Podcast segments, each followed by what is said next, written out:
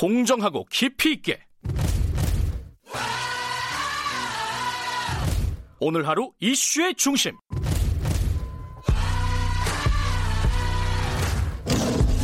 김경래의 최강 시사.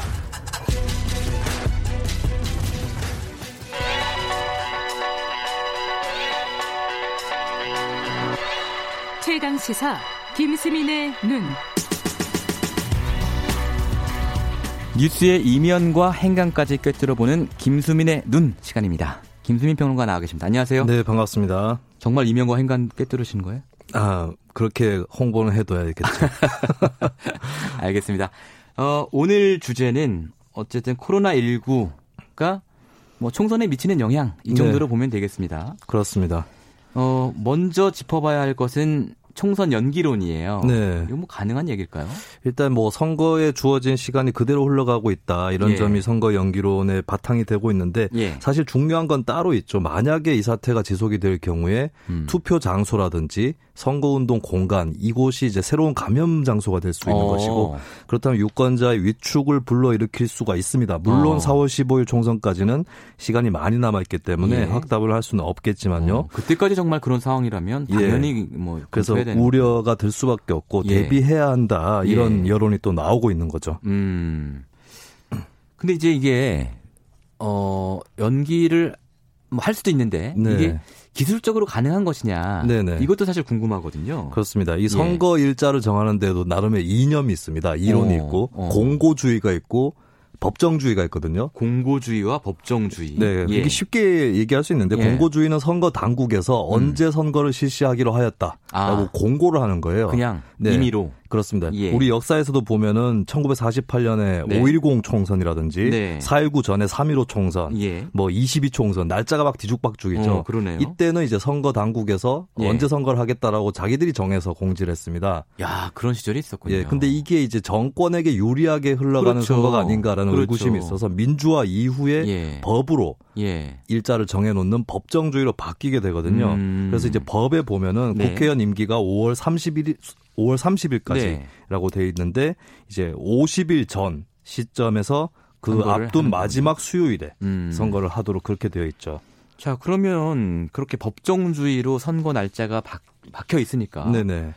그러면 소- 총선 연기하려면 법을 개정해야 되는 거 아니냐 이런 네. 생각이 드는데요. 그렇습니다. 일단 첫 번째 법 개정 방법이 있는데요. 예. 근데 이제 빨리 해야 되기 때문에 음. 본회의에 직권 상정을 할 필요가 있겠죠. 근데? 그럴 경우에는 여야 합의를 거쳐야 되거든요. 그렇죠. 이게 쉬운 과정이 아닐 겁니다. 아마 안 되겠죠. 예, 하지만 선거법에 연기 규정이 따로 있는데요. 음. 천재지변, 기타 부득이한 사유로 인해서 선거를 실시할 수 없거나 실시하지 못한 때 예. 국회의원 선거의 경우 대통령과 총선을 관할하는 음. 선거 관리위원장이 협의해서 선거를 아. 연기해야 한다. 라고 아하. 나와 있습니다. 코로나 사태가 여기 나오는 천재지변인가? 천재지변이냐? 이건 논란이 있을 수 있는데 바로 예. 옆에 기타 부득이한 사유 라고 음. 같이 명기가 돼 있거든요. 예. 여기에 해당된다라고 판단이 됐을 아하. 때 대통령과 중앙선거관리위원장이 협의하면 예. 가능한 일이 되는 거죠. 법을 그러니까 바꾸지 않더라도.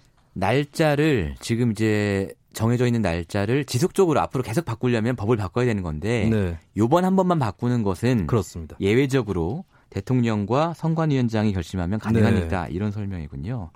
뭐 근데 아직 뭐 구체적으로 문재인 대통령이 언급을 했다거나 뭐 그렇습니다. 이런 얘기는 없어요. 네, 정세균 국무총리도 뭐 반대 의견을 사실상 반대 의견을 나타냈고요. 그렇습니다. 예. 이 임기 연장하면서 총선을 치를 수 없다라고 밝혔는데요. 정세균 예. 총리가요. 예. 근데 총선이 연기된다고 해서 임기가 연장되는 것은 아닙니다. 왜냐하면 아하. 5월 30일까지 국회의원 임기인데 예. 그 전까지만 선거를 마쳐도 상관은 없거든요. 그렇죠. 예, 극단적으로 생각했을 때 5월 네. 29일에 선거에서 네. 바로 당선증 받고 의원 음. 임기를 시작을 해도 됩니다.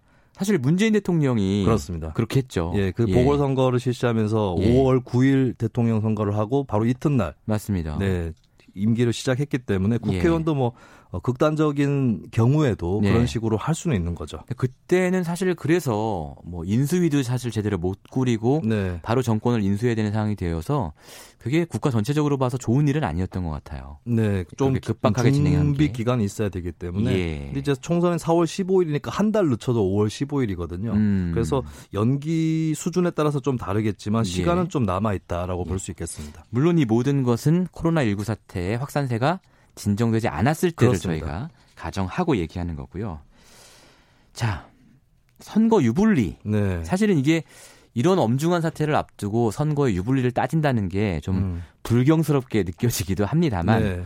어쨌든 이제 정치 평론 하시는 분들이나 각 당의 전략가들은 자, 그래 이게 선거에 어떤 영향을 미칠 것인가 음. 이거 생각하지 않을 수 없잖아요. 네.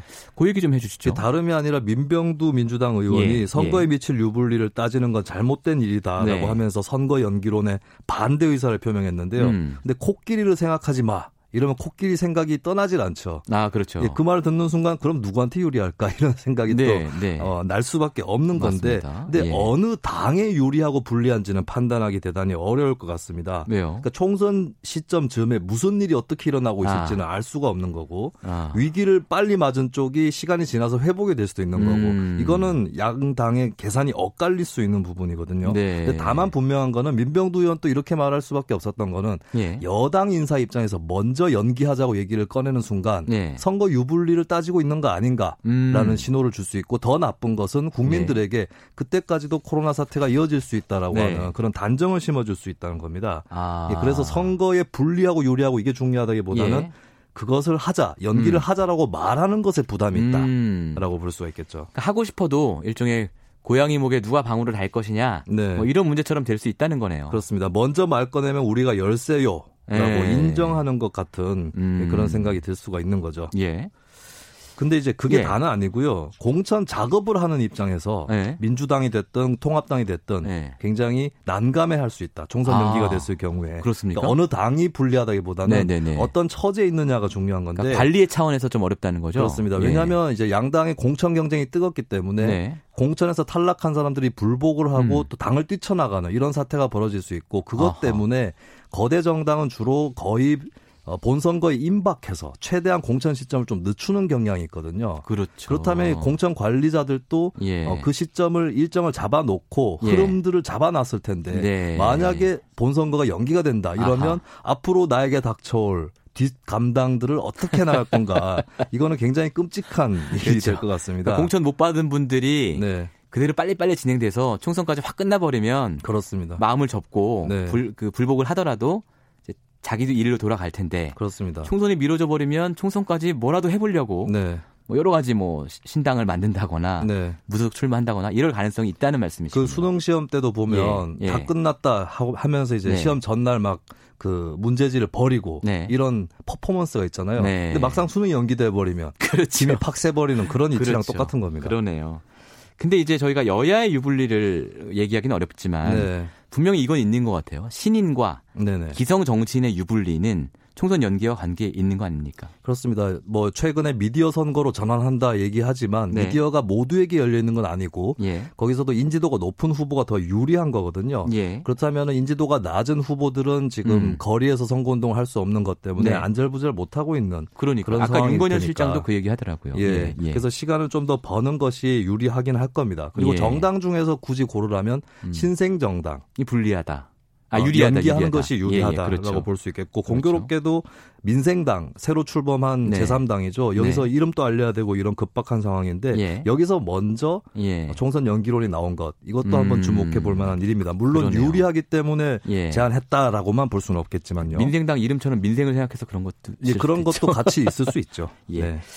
그 앞으로의 어떤 일정 연기를 만약에 한다고 하면 그 일정 짧게 좀 말씀 부탁드릴게요. 그 연기를 지금부터 예. 뭐 결정할 필요는 전혀 네. 없고요. 사태 추이를 봐야 되는데 네. 어, 나쁠 경우를 대비하자 뭐 이 정도로 보시면 될 것 같고 알겠습니다. 참고로 본 후보 등록이 3월 26일입니다. 그 전에는 결정을 늦어도 해야 되지 않을까? 알겠습니다. 3월 6일까지요. 예, 그렇게 보여집니다. 네, 감사합니다. 김수민의 눈이었습니다. KBS 일라디오 김경래 최강시사 2부 여기까지고요. 저는 잠시 뒤 3부에서 돌아오겠습니다. 일부 지역국에서는 해당 지역 방송을 보내드리겠습니다.